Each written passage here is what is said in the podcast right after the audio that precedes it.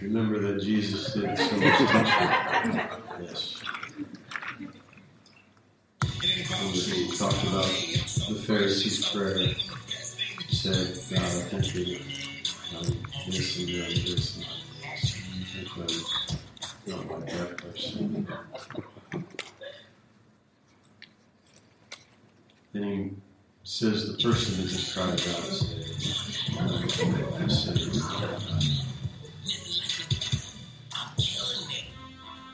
his prayer was heard. And he sums that up by saying, So everyone who exalts himself is humble. Everyone who humbles himself And he set that pattern in his own life by humbling himself. To death on the cross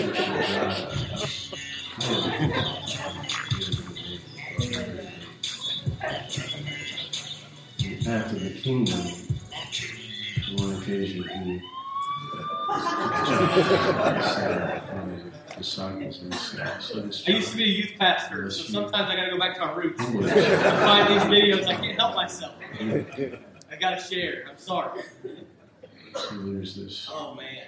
Well, if you weren't here last week, you're thinking, killing it. What are we killing? Uh, we're, we're, talking about pride. We're in the middle of a series, killing it on, on pride. And uh, uh, we said last week that pride is basically uh, saying that life, everything in our life is by us and for us. We are self-made. Follow what you say instead of what I think. And that's that. That is the definition of pride.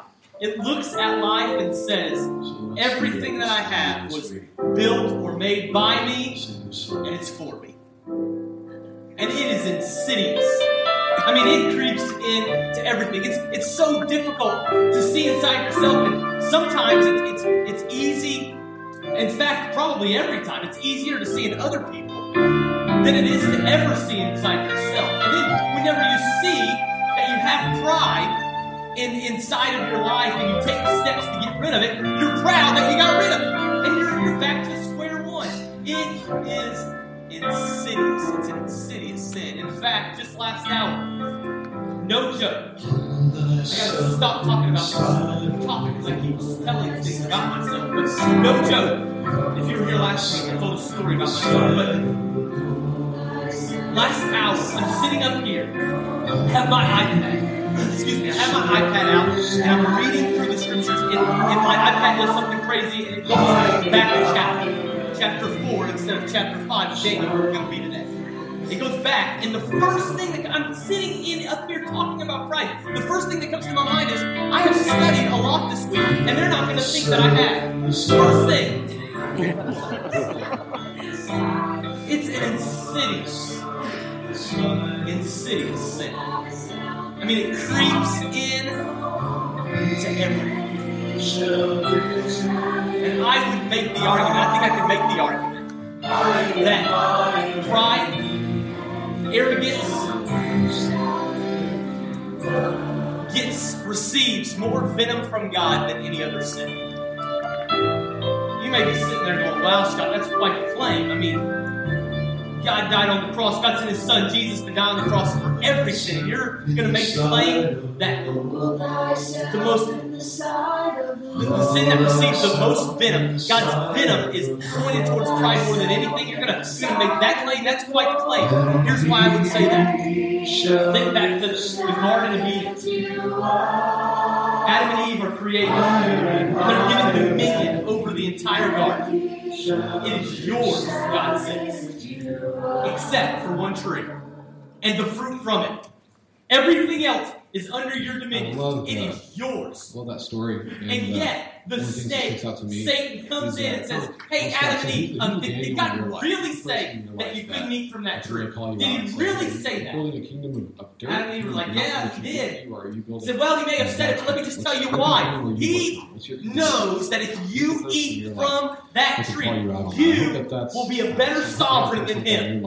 This world, I mean, it's yours. He gave it to you. It is by you. It is continue our worship service this morning for our offering. Adam and Eve, and they have this little discussion, and they decide, yeah, you know what? That, ser- that serpent Satan, he's right. And, uh, I just I pray that. Uh, And by golly, I uh, know I'll make a better to, uh, sovereign than the God of the Uh, universe. giving you, and uh, also if you are a guest, the only offering once again that we ask of So you today is that you could get us your connection card, either the connection center or uh, through the offering. plate. We would just love to uh, be able to get your connection card this morning and know that you are here. A couple of announcements for you all. Uh, number one every is I'm other going to throw this out there. If you have high Think school throughout the Old Testament. uh, today is the very last There's day to sign up for the event, which is our high school. Israel's dependent conference. upon God. It is November 13th through the 14th, and it is $25. And the speaker is my favorite speaker from our They're delivered. this summer. And so if you uh, have high school students, They see open prosperity. November 13th through the 14th, it's going to be at Ozark Christian College. They become dependent on. It's the themselves. last Sunday to get them This world up. is by Uh, us and really for us. have them go. Leads Uh, right back also, in. don't forget, you can look around in your seats or maybe in the seat that you sat in. You guys And have cards there um, for our fall That's fellowship. prosperity. I'd love for you to uh, use those to invite this world is somebody. There's a typo I mean, we that. Are find that. Earlier, earlier this week, um, Mary Jo said, delivered back into "Oh, captivity cards in look-" this And then. Phil texted back and said, "Well, there's a typo on that." And then Scott, my favorite thing of the week, Scott just texted back, "She's screaming." it cracked me up. I've, I've been there. I've done that. But uh, those cards look amazing. And I Jesus Mary the Jo I think cross. she did a good, good job because she did. And we would love for you to use those to invite somebody to uh, our, The our fall fellowship um, this weekend. And uh, please look at your worship guide if you were in a home God um, better we are than he knows food himself. for I mean, they know exactly who they're looking there, for. showing Jesus which is not group him. providing which food. And so uh, we, we need you guys to work together and, kind of They know better than God. to The fall fellowship. We'll see you there. The scriptures, they know it And backwards and forwards. don't forget, forward. we are still We back, have this thing by the tail. Uh, we like said, we're a little know done, the so we got a scriptures. ways We know go. God Uh, better than our He knows goal Himself. is to get them 100 backpacks They miss so we Jesus. They can turn their uh, back fill, uh, kind of, kind of They fill their haven't nailed supplies the for next year. So they will not be having to, to This look around. insidious sin of pride backpacks, uh, shows next its ugly self. They're, they're looking school supplies. Once again, So I please, believe Please, please bring those backpacks. Once again, if you need every a, other sin um, at its list of supplies. Uh, you can go to our connection You'll find list there, or Mary Jo can even just uh, text. And as a result, God's venom Yes, or email you a list of the supplies. pointed at pride, maybe more so than Um, any other please bring those in. Other than that, man, we, we Because love you guys. We're so glad you came to Wellspring today, and uh, Jesus loves you too, and we hope that you have a great Pride comes out of looking at this world. It's looking at everything that you have, everything that you own, the job that you possess, the kids that you have been given to, to point to Jesus in everything. Pride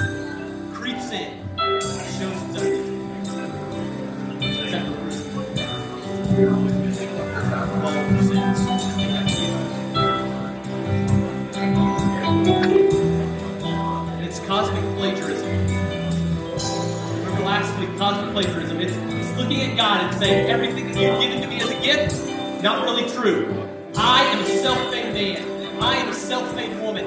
My life is the result of me. And I can enjoy it any way that I want. That's right. So the question that I want to answer this week and next are these. What is the what is the result? The natural pride, whatever pride our heart, leads our life. What is the, the natural destination? I mean, we're, we're on this path of life when pride is leading the way, when, when our heart is filled with pride, and it is making the decisions of our life. What is the natural destination, the natural consequence, the natural result when pride is in charge? Where does that lead us? That's the question that we're going to answer today. We're going to answer the big question how do you overcome? We're going to look at it a little bit this week, but big question we're going to answer next week is how is pride overcome? And I don't think it's going to be what the world says pride is overcome. So if you have your Bibles, we're going to be in Daniel chapter 5. Daniel chapter 5, we're going to answer the question what is the natural result? Where does pride lead us when it is in charge of our life? Where is the destination that pride leads our life to? So if you have your Bible, uh, Daniel chapter 5, and let me set this up. Last week, we looked at, at Nebuchadnezzar, Daniel chapter 4. If you remember, uh, uh, Nebuchadnezzar looked over the, the, the city and the kingdom of Babylon, and he said, basically, look at everything. I created it, and I created it for me. I am large and in charge. There is no equal in this known world. I am number one. And God humbled him as a result, made him like a beast of the field. In our home group last week, we did a little bit of scholarly research in Wikipedia, and we found out that boanthropy is what King Nebuchadnezzar probably had, and other people have actually um, uh, had it as well. I've suffered from it as well. Boanthropy, look it up. In, in um, I want to say over in UK, I think there was a guy not too many years ago, five years, he suffered from boanthropy. Uh, boanthropy. He was in hospital. They would they treated him like cattle for five years when he suffered from this. They would put him out into the field for the day, go out, get him, bring him back, give him his medicine. He would sleep, and then he would do it again. This is a, a disease that has been suffered from other people, according to the scholarly journal Wikipedia. Now, I'm, ser- I'm serious. You look it up. Boanthropy suffered from that. Now we're going to fast forward 40 years. King Nebuchadnezzar is off the scene, and his son in law and his grandson are in charge of the, the kingdom, the empire of Babylon. His son in law is in charge of the army, and he's actually out in battle with the Persians when this story takes place. And he has been defeated time after time after time at the hands of the Persian army. So much so that they are no longer engaging the army. They have run off into the hills, run off uh, away from the, uh, the, the, empire of Babylon and the city of Babylon. They've left that in, in an effort to save their life. They're no longer coming up against the formidable uh, uh, empire, the Persian Empire under Cyrus the Great. They're no longer uh, confronting him because there's a new uh, big dog on the block, and that's the Persian Empire under Cyrus the Great, just like I said. So they've come and they've warred against them several times. They've lost every time. And so King Nebuchadnezzar's son in law has left the scene. The Persian Empire, according to history, has now surrounded the city of Babylon. Inside the city of Babylon, excuse me, inside the city of Babylon, Belshazzar is the ruling king. And he knows that the Persian Empire and the Persian army has surrounded his city, but he is not concerned. He is not worried about his city being besieged, overthrown. He believes that the city of Babylon is impenetrable. He does not think that an army can get under the wall, through the wall, or over the wall. The wall. He thinks his kingdom, his world, his reign is safe. The city of Babylon is impenetrable. And in a show of pride and arrogance, he decides to throw a party to show just how safe his city is. So King Belshazzar gathers his thousand, one thousand closest friends, and he invites them to this party. And he throws the party of all parties in the city of Babylon. He brings out the wine, he brings out the best foods, he brings out you know everything that his empire has to offer and he throws the best party the party of the year everybody who is anybody is invited, and they are partying it up. So much so that King Belshazzar tells the the the um, the uh, uh, the servants to go and to get uh, these these goblets and some other uh, idols that that uh, King Nebuchadnezzar has taken or stolen or won away from other empires and bring them into this party. Here's what King Nebuchadnezzar used to do when he was in charge. He was the he was the, the most dominant king in the known world. And he would go, he would move into a city, or he would move into a, an empire. He would defeat that city or that empire, and then he would take all of their gods, all the, the idols that they worship, he would collect them, and he would bring them back to Babylon and store them. It was just a reminder to everybody that he had conquered that their God was out of business. He was large and in charge. Well, if you remember last week, he went into Israel and he conquered the southern half of the Israel nation. In doing so, he ransacked the temple. Well, but, but to his surprise, when he went to the Israelite, the Jewish temple, the temple where the God, Jehovah God, was worshipped, he did not find an idol there because they worshiped a living God. We know that. But what he did find were, were different things that uh, assisted them or helped them in their worship to the God of Abraham, Isaac, and Jacob, the Creator God, Jehovah, the God who reigns. And he, he found some, some different things that helped them in their worship, assisted them in their worship. And so he gathered those up and brought them back to Babylon and had them stored away. Well, Belshazzar, now that he's in charge, now that he's throwing the party of all parties, he wants to show off some of those things that his granddad conquered. And one of the main things that he has brought out are these goblets, these um, cups that were stolen from the temple where Jehovah God was worshipped.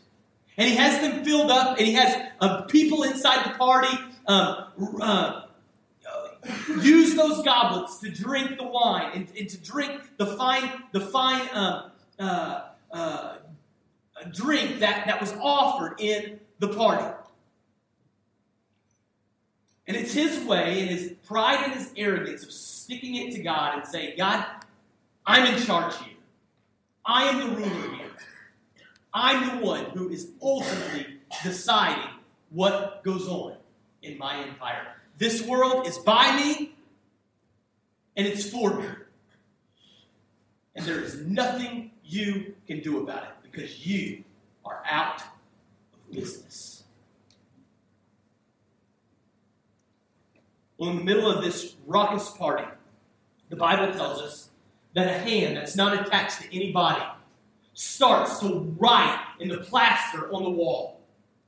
Apparently, it causes quite a commotion because it gets the attention of the king. And I'm sure I'm reading between the lines a little bit, but if it got the attention of the king, it probably got the attention of everybody else in that party. And I'm sure that party came to a halt in a hurry. You could hear a whisper.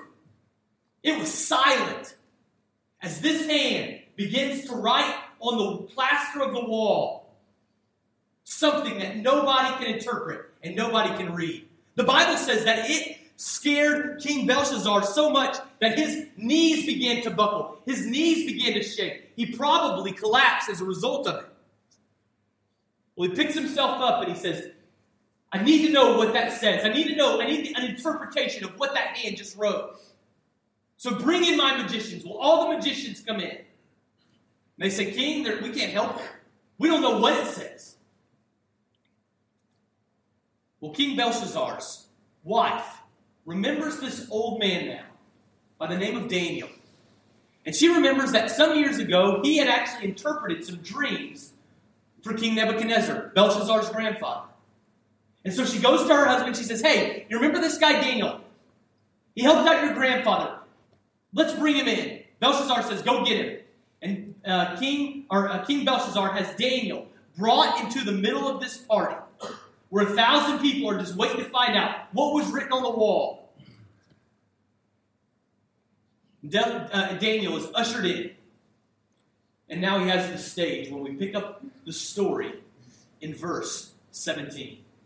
Here's what Daniel has to say it says, Then Daniel answered and said before the king, Let your gifts be for yourself, and give your rewards to another. Stop right there uh, King Belshazzar, he was because he and his father-in-law were in charge, uh, or excuse me, he and his dad were in charge uh, uh of the uh, of the nation of the empire. He was offering the third in line to the throne, the number three person in all of the empire. He was offering that position to whoever could interpret the wall, the writing on the wall. Daniel comes in and he says, "Keep your position for yourself. You can have it. I don't want it."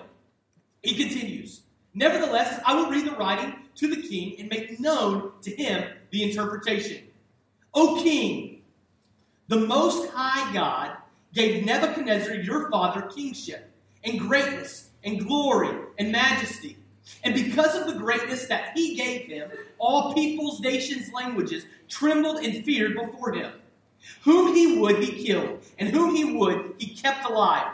Uh, whom he would, he raised up. Whom he would, he humbled. But when his heart was lifted up and his spirit was hardened, so that he dealt proudly, he was brought down from his kingly throne, and his glory was taken from him. He was driven from among the children of mankind, and his mind was made like that of a beast, and his dwelling was with the wild donkeys. He was fed grass like an ox, and his body was wet with the dew of heaven, until he knew that the Most High God rules the kingdom of mankind and sets over it whom he will. So Daniel is beckoned into this party. Everybody who is anybody is there. They're having a blast. This, this hand shows up and starts to write on the wall, and the crowd and the party comes to a stop.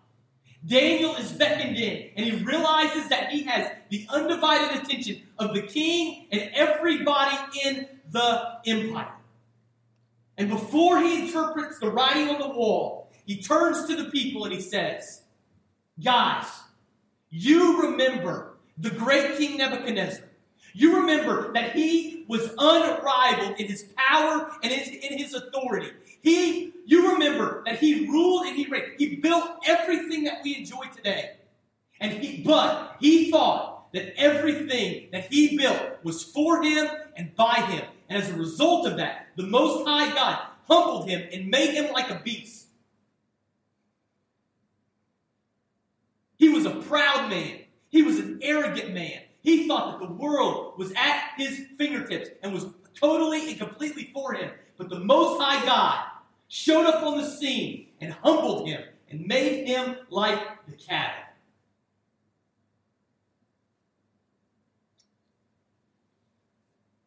And after giving this speech,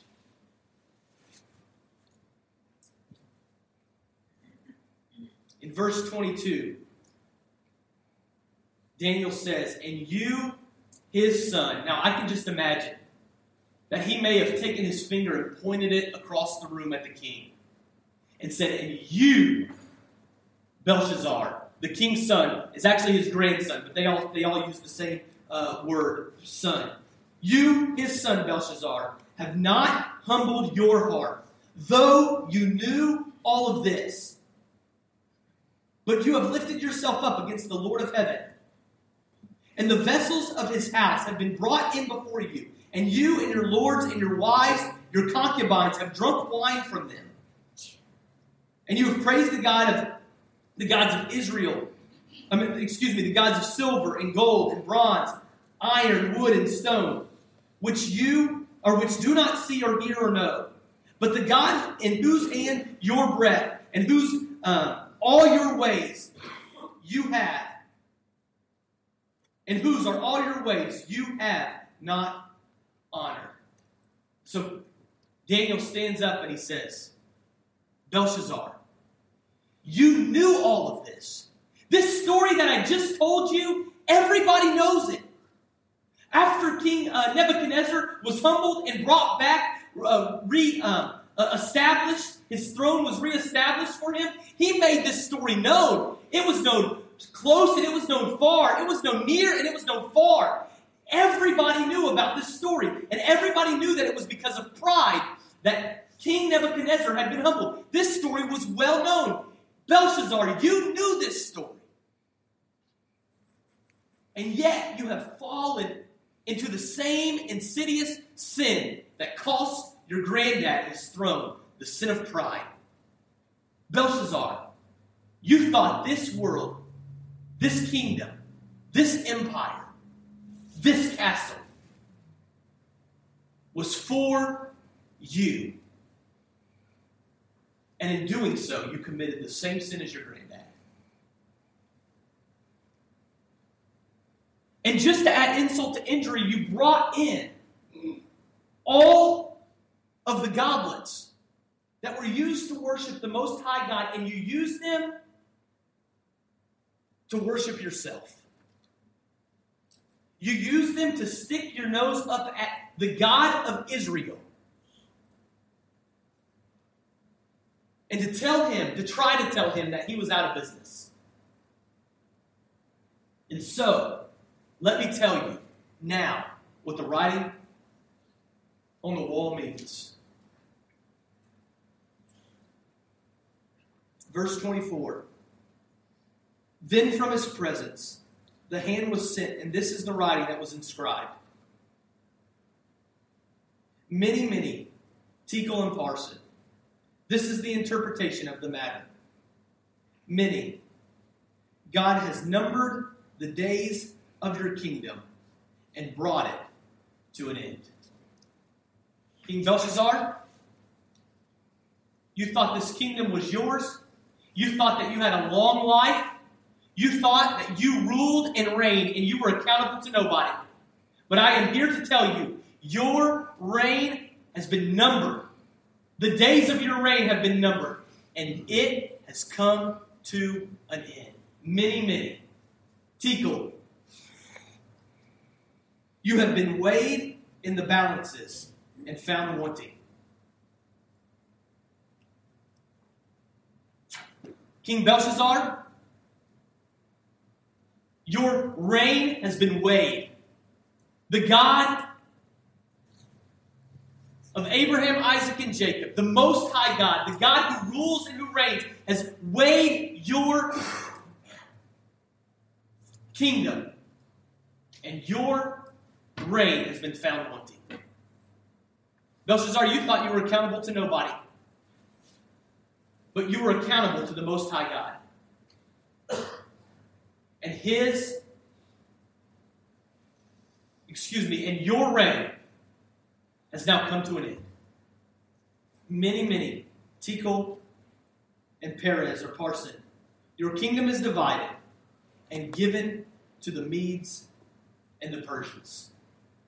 My favorite part of the story, I think, history tells us that that very night, the, the Persian army, as I had told, as I told you at the beginning, the Persian army had surrounded the city of Babylon. And about a week prior, the, the Cyrus the Great had diverted the Euphrates River um, outside of the city. One of the reasons, one of the main reasons, I, forgot to explain this, one of the main reasons that he was so, that Belshazzar was so confident that his city could not be um, uh, penetrated was because, that it could not be uh, besieged, was because the Euphrates River ran right through the middle of it. And so all of their water, all of their food, all of their resources came right through the middle of their city. So he just thought that he could outlast, outweigh the Persian army who had surrounded the city.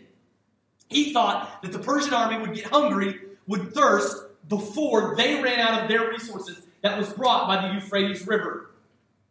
So he just thought he could outlast them. Well, about a week prior to this particular party that he threw, a week prior to the hand showing up on the wall, Cyrus the Great had diverted the water from the, Euphrates River into a marsh and away from the city of Babylon. And for a week, that water ran out of the city, and slowly but surely, the water began to lower. Well, on the night that Belshazzar threw this party, history tells us that the Persian army goes underneath the wall, besieges, besieges the city, and takes it over. And the Bible tells us in the next couple verses that that very night, King Belshazzar's life came to an end. What a cool story. You got to read your Bible, it's awesome stuff.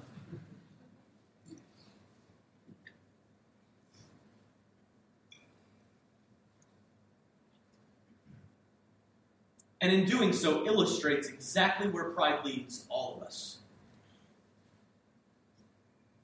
When you think that your life is by you and for you, it leads to the predictable destination of death.